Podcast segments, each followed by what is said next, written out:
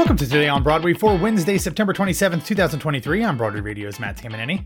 And I'm Tell Me on a Sunday podcast, Grace Aki. Grace, your special episode, by the time everybody hears that, will be in both of the feeds. It went up first on Tuesday morning in Patreon. It'll go up Tuesday evening in the regular feeds. Remind everybody why they have to go see 20 Seconds at the Signature Center for the next month or so. Yeah, so it's a solo show by Tom Schweitzer. It's all about like his journey through his upbringing with a very Italian mother, difficulties with his father, and then leading into why music saved his life and how he incorporates that into all of his work now. Um, it's a really great conversation. Also, gets you really excited to see this show playing in New York City until October 21st, I believe. So listen for that little interview. It's really lovely. Wonderful. Then also coming up in the Patreon feed on Wednesday morning. It, this is a Patreon exclusive. You won't hear it anywhere else. Grace and I talk about the rest of the 2023 2024 Broadway season, what shows either are officially coming in or we have heard are coming in. We make some speculations about when and where things are going, what might be showing up. Uh, have some interesting side conversations uh, off of that as well. So if you want to hear that, head over to patreon.com slash broadway radio broadwayradio.com slash patreon and sign up for the appropriate feed there. All right grace i for a long time i touted the fact that i claimed to have a crystal ball which i do not have. I do not have psychic powers either. But based off of your comments on yesterday's show, I feel like you might have one because on Tuesday we got the official word of who will be playing Sir Lancelot in the upcoming Broadway revival of Spamalot, and it will be none other than former SNL star, former King George III in Hamilton on Broadway, and former Dr. Orin Scrivello DDS at New York City Center, Taran Killam. He will join the production when it begins performances at the St. James Theater on October 31st, but he will not be going for the entire run, at least not as it is scheduled now. He will be replaced on January 9th by Alex Brightman, who played the role in the Kennedy Center run earlier this year. I think the we have to assume that ideally they would have loved to have kept Alex Brightman for the whole thing, but obviously he is currently busy with The Shark is Broken. But he will be joining that cast. And one of the things that is interesting to me, Grace, and we were talking about this because I felt like I was a little crazy, like this was a maybe a Berenstein, Berenstein Bears thing. But I thought when this announcement was made that they definitely said it was probably only going to be a limited run. I swear that they somewhere said that it was only going to run into January. But then when I went back to look at all of the press releases, it never said that. So what I did was I went and looked at the site. They are currently on sale through April 28th, which is right. That's the week of the Tony eligibility deadline.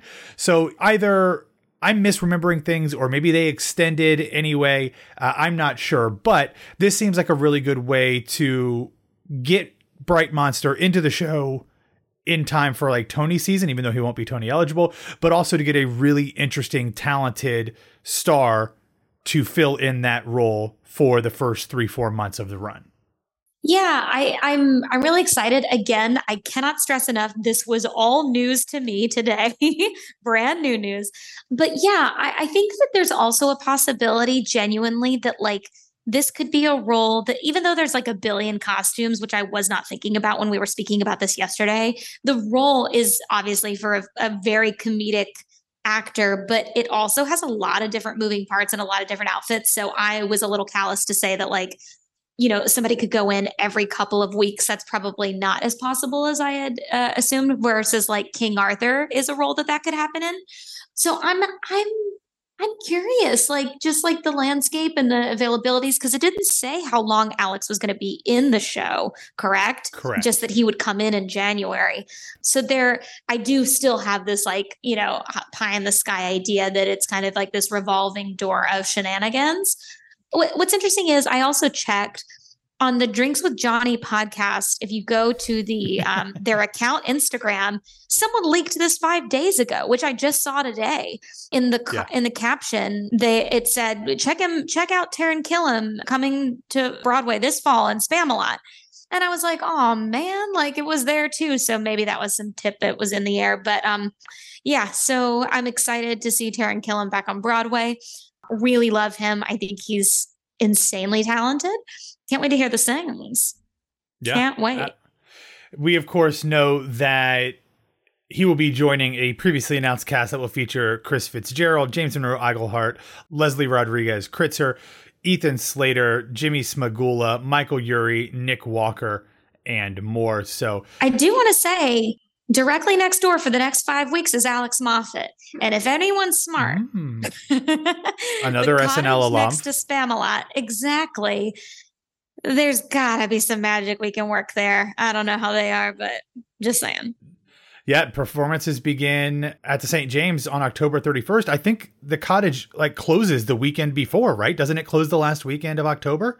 I don't know. But it's five more weeks. Yeah. Yeah. So that'd be it. Yeah. So it closes right there. So he can just go right over. Maybe he can uh, be a body double or something for Taran. Uh, we'll see what happens. But very cool. All right.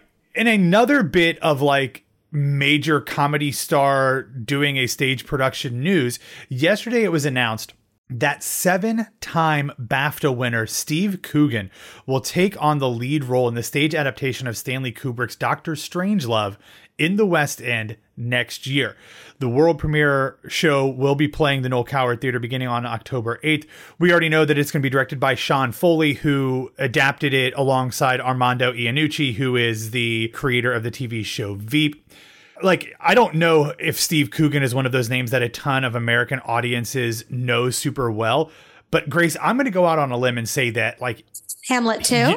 Well, Hamlet 2, yes. Rock me, sexy Jesus. Uh, but I, I was gonna say, like, I imagine that like he is somebody that you like a lot. Funny enough, Steve Coogan was one of my clients when I was working retail and was one of the nicest oh. people in the world. Really, really adored him. Also, just like separately respected and adored his his presence so much, like in media. But then just on a like a personal level was just so kind when I was briefly um, doing some stuff there. So, um, yeah, I'm I'm really I think that that is an incredible choice. It's not the first one that would come to mind, but I think that makes it even no. more intriguing. I think it's a really challenging role, and I'm glad that it's someone that has done kind of the impossible and like paved their own way, their own tone of voice, but will honor the Peter Sellers identity of that project. Yeah, he is a guy who, if you're unfamiliar with him, is kind of this absurdist comic kind of thing. He has worked with Armando Iannucci before and on the hour and the Day Today. He is perhaps in the UK most well known for creating a bunch of original characters, including Alan Partridge, who is this like socially inept, politically incorrect media figure. He's done it on TV, he's done films, um, he's done, I think even there's a book or something, but he's also done a, a lot of actual you know, pretty heavy acting as well. He's been in a ton of movies like Night at the Museum, Tropic Thunder. We, of course, mentioned Hamlet 2. If you have not watched Hamlet 2, I don't know that if I know now what it is that I probably would have watched it because it is very much not my thing in terms of like the cringe of it, but it's really funny. He also wrote and starred in a movie with uh, Dame Judi Dench called Philomena, which is a really uh, great film. He's been in like a bunch of the Despicable Me movies. He's just really funny and a really interesting guy. So uh, I'm excited to see this and to see what happens with it moving forward. And look, if you're going to get somebody to do this type of satire, I think he is a really, really good choice for it, especially because he's worked with Armando in the past. So great casting, great stuff. And if you don't know Steve Coogan, uh, now's a really good time to check out his work. All right, real quick, Grace, I want to run through last week's Broadway grosses. We saw an increase of 4% over the previous week to come in at $22,442,339, although Attendance declined about four and a half thousand people down to one hundred ninety-eight thousand seven hundred eighty-five dollars. The show at the top of the list was The Lion King at one point nine million dollars, followed by Hamilton at one point seven, Sweeney Todd at one point five, which only did seven performances, then MJ at one point three eight, and Wicked at 1.3. The rest of the shows north of a million dollars are led by Merrily We Roll Along, even though it only had six performances last week in its first week on Broadway. It did $1,304,508. It was followed by Aladdin, Moulin Rouge, and Back to the Future. Gutenberg did a uh, a pretty solid second week of previews. Still only did seven shows, but came in at six hundred eighty seven thousand three hundred ninety two dollars. It had only done a handful of shows, I think three the previous week, so that's a pretty big jump up for them. We did see some of these newer shows on Broadway start to see increases. Yaya's African Hair Braiding saw an increase of about fourteen thousand six hundred dollars. Melissa Etheridge, My Window, saw about a fifteen thousand dollar increase. So things are moving in the right direction direction, especially for these new shows. This is obviously certainly a time when um, new shows are going to uh, suck out a lot of the oxygen from returning shows, but hopefully it is a rising tides lift all boats kind of thing as the season rolls on. All right, Grace, I want to talk about a show that is apparently getting a developmental reading, and it breaks two of my cardinal rules that I've been talking about here on Broadway Radio for years. I have said for a very long time that we do not need new adaptations, musical or otherwise, of Alice in Wonderland, of Peter Pan, and of The Wizard of Oz. This one is actually two of those things. It is a new musical called Alice in Neverland, and it is a sequel to Alice in Wonderland and a prequel to Peter Pan. It is going to have an industry presentation tomorrow, the 28th, and it's going to feature Ali Sebold, Heath Saunders, Kyle Selig, Grace McLean, Courtney Carter, and Rob Coletti, amongst others. It has a book, music and lyrics by Phil Kinney and Reston Williams. It is directed by Katie Davis with music director Chris Kukul. The show is just a little tiny log line here says, quote, growing older and obsessed with her memories of Wonderland, Alice embarks on the daring journey to recapture youth, including the sacrifices that might be required to never grow up. Now, Grace, I understand the draw and the power of public domain stories, and I'm sure this is great, and I love so many of the people that are in this reading. But do we, I mean, but come on really? Do we need this? Do we need this really? I I think that objectively you could say that for anything, and that's that. I mean, you could literally say that for anything. You know what I mean? Like, yeah, who are we but... to tell somebody? No, but because here's the thing, and I've said this before, because I'm always going to be the bad cop to you on, on this. Like, the thing is, is that people do not have the means to take chances in this moment economically. I I really don't believe that. Like, I think that we are in a place that is very challenging and people especially families need to know that when they are able to bring everybody to especially the fine arts the performing arts things like that they want to know what they're getting into. So i understand the gravitation towards existing ip like this. Obviously we've talked it because it's also family friendly. Everyone knows it and it's family friendly, you're hitting two birds with one stone and then you're combining them. So to me, you're hitting three pillars of potential opportunity. And that's Grace's marketing brain for you. Artistically, do we need this? Who gives a shit? Who am I to say what people need? Like, I think that there's something for everybody, I'm sure. Like, when I heard that there was a Saw musical, I said, who needs this? And then I've seen people love it. And I'm like, who, why am I, why am I out here like, you know, poo-pooing something that someone might really love? So yeah, I think that if it's if it gets some young person to want to pursue the arts in any capacity, I don't give a shit. Get them there, get the butt in the seat, and make them want to write something original themselves. And you're 100% right. Uh, and I'm somebody who I always say that, like, there is no idea that cannot be a good musical. I just think, like, we have so many shows about the, these stories already that I I don't know that we need more. But you're right. Maybe this one will be one that separates that and and kind of changes it. And obviously, look at look at Peter and the Starcatcher. I think on paper, could you imagine if somebody said, "Oh, it's a Peter Pan adaptation next"?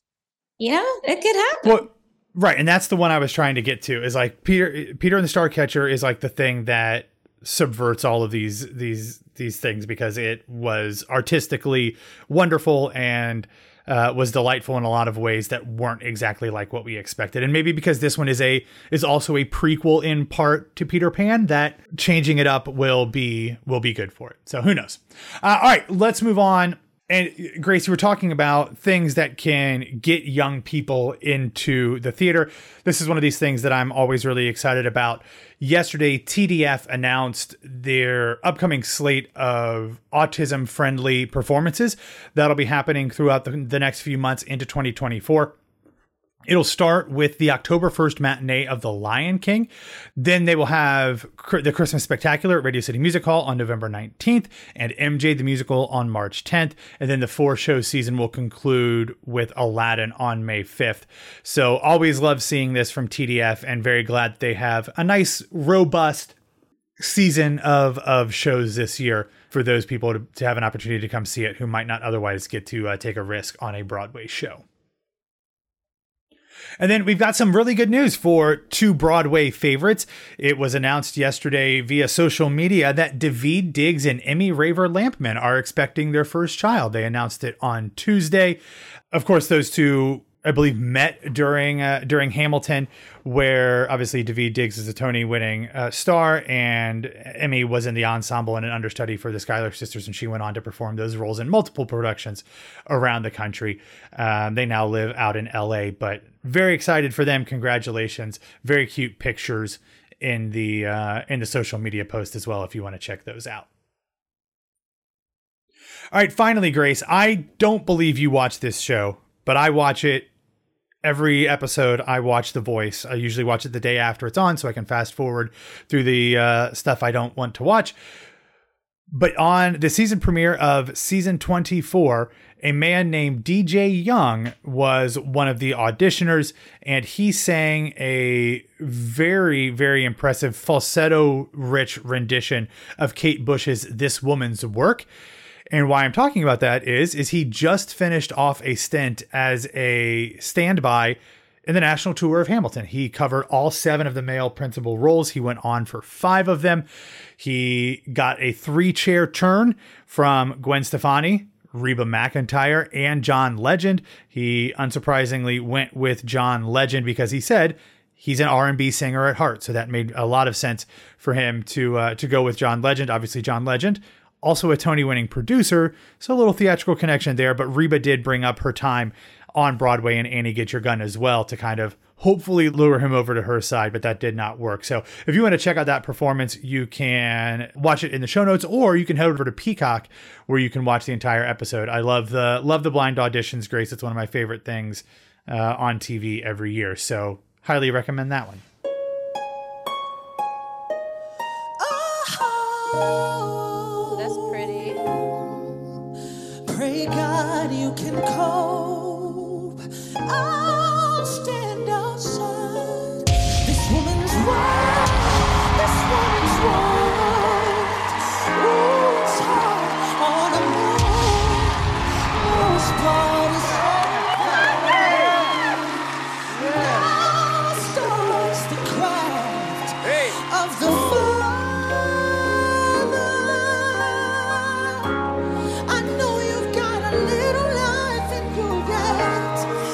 All right, that's all that we have for today. Thanks for listening to Today on Broadway. Follow us on Facebook, Twitter, and Instagram at Broadway Radio, and you can follow me pretty much anywhere at BWW Matt. Grace, where can people find you?